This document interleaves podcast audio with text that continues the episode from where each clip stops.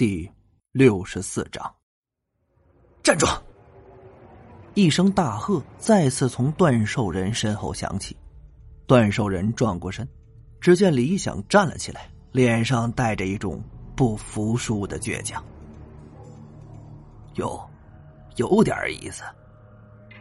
感受到巷道里有人走进来，段寿人右手一挥，一个独立的空间便在巷道里生成。普通人看不见这个空间，在这个空间发生的任何事儿也不会影响到外面。这一手运用灵力幻化独立空间的本事，让李想吃惊不小。这种本事只有通灵后期的风水师才能勉强做得到。由此可见，自己与这断寿人之间的差距有多大。不过。李想就算知道不是他的对手，这也要搏一搏。冰曼至少有二十年的寿命被这断寿人摄去了，这是李想所不能容忍的。要知道，冰曼心地善良，为了帮助这个老人而和他产生了因果，但这老人却摄取了他的寿命。好人不应该被这样对待。虽然李想不是圣人，但最根本的正义感。这还是有的。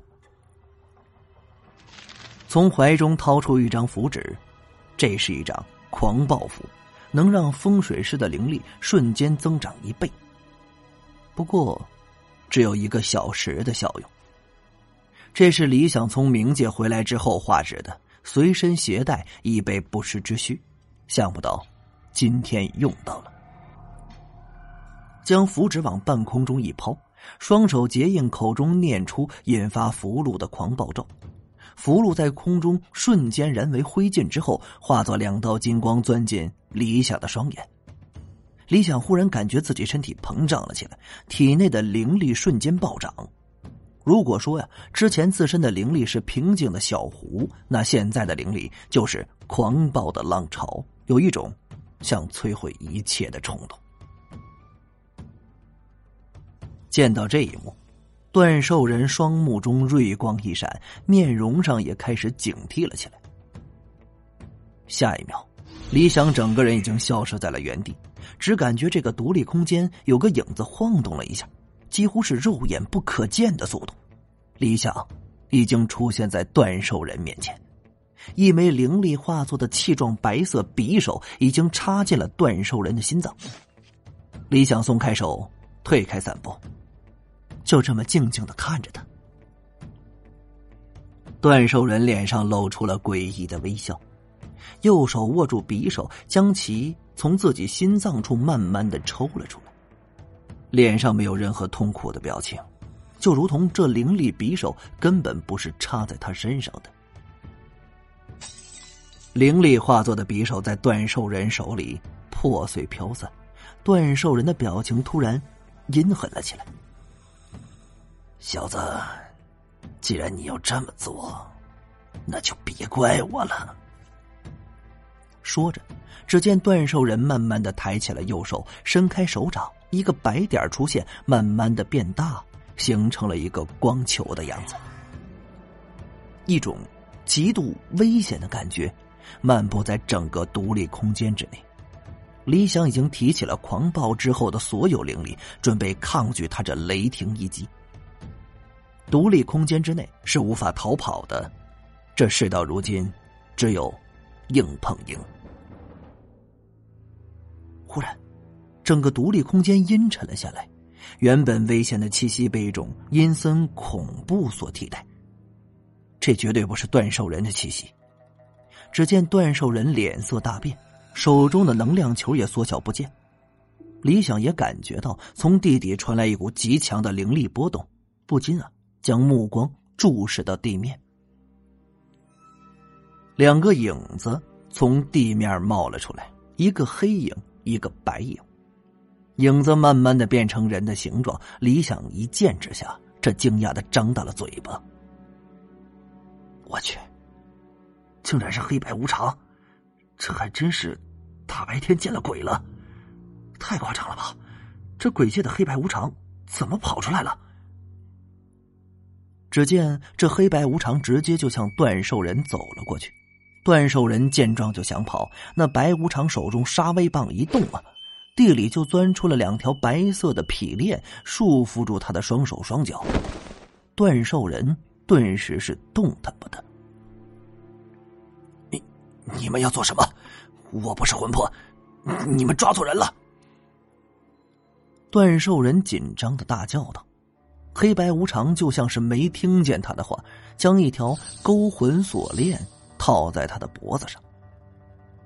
这个动作代表着断寿人将被带进地府之中。情急之下，他又搬出了阎王。是阎王让我存活在人世间的，你们，你们不能抓我！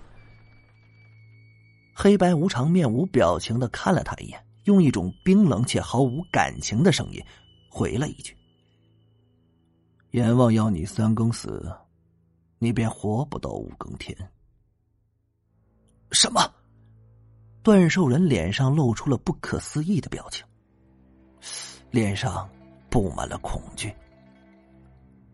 你你说是是阎王？闭嘴！白无常的杀威棒在段寿人的身上狠狠抽了一下。段寿人发出了一声来自灵魂深处的惨叫，这惨叫声啊，让一边的李想只觉得是头皮发麻。黑白无常直接无视了李想的存在。就在段寿人即将被黑白无常带走的时候，李想喊了一声：“哎，等等！”身子一闪，便出现在黑白无常及段寿人面前。黑白无常看了他一眼，都没有说话。脸上也没有任何表情，也不会有任何表情。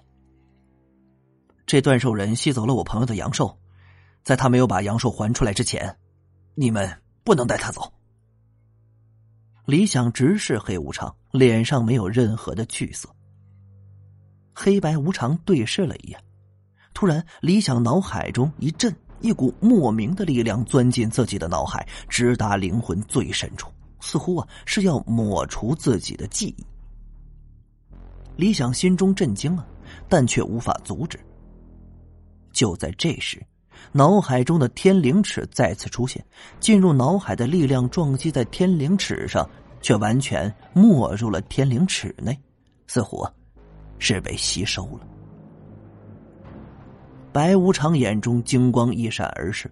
深深的看了李想一眼之后，手中的沙威棒一挥，一团拳头大小、柔和乳白色光团就从段寿人的眉心之中冒了出来。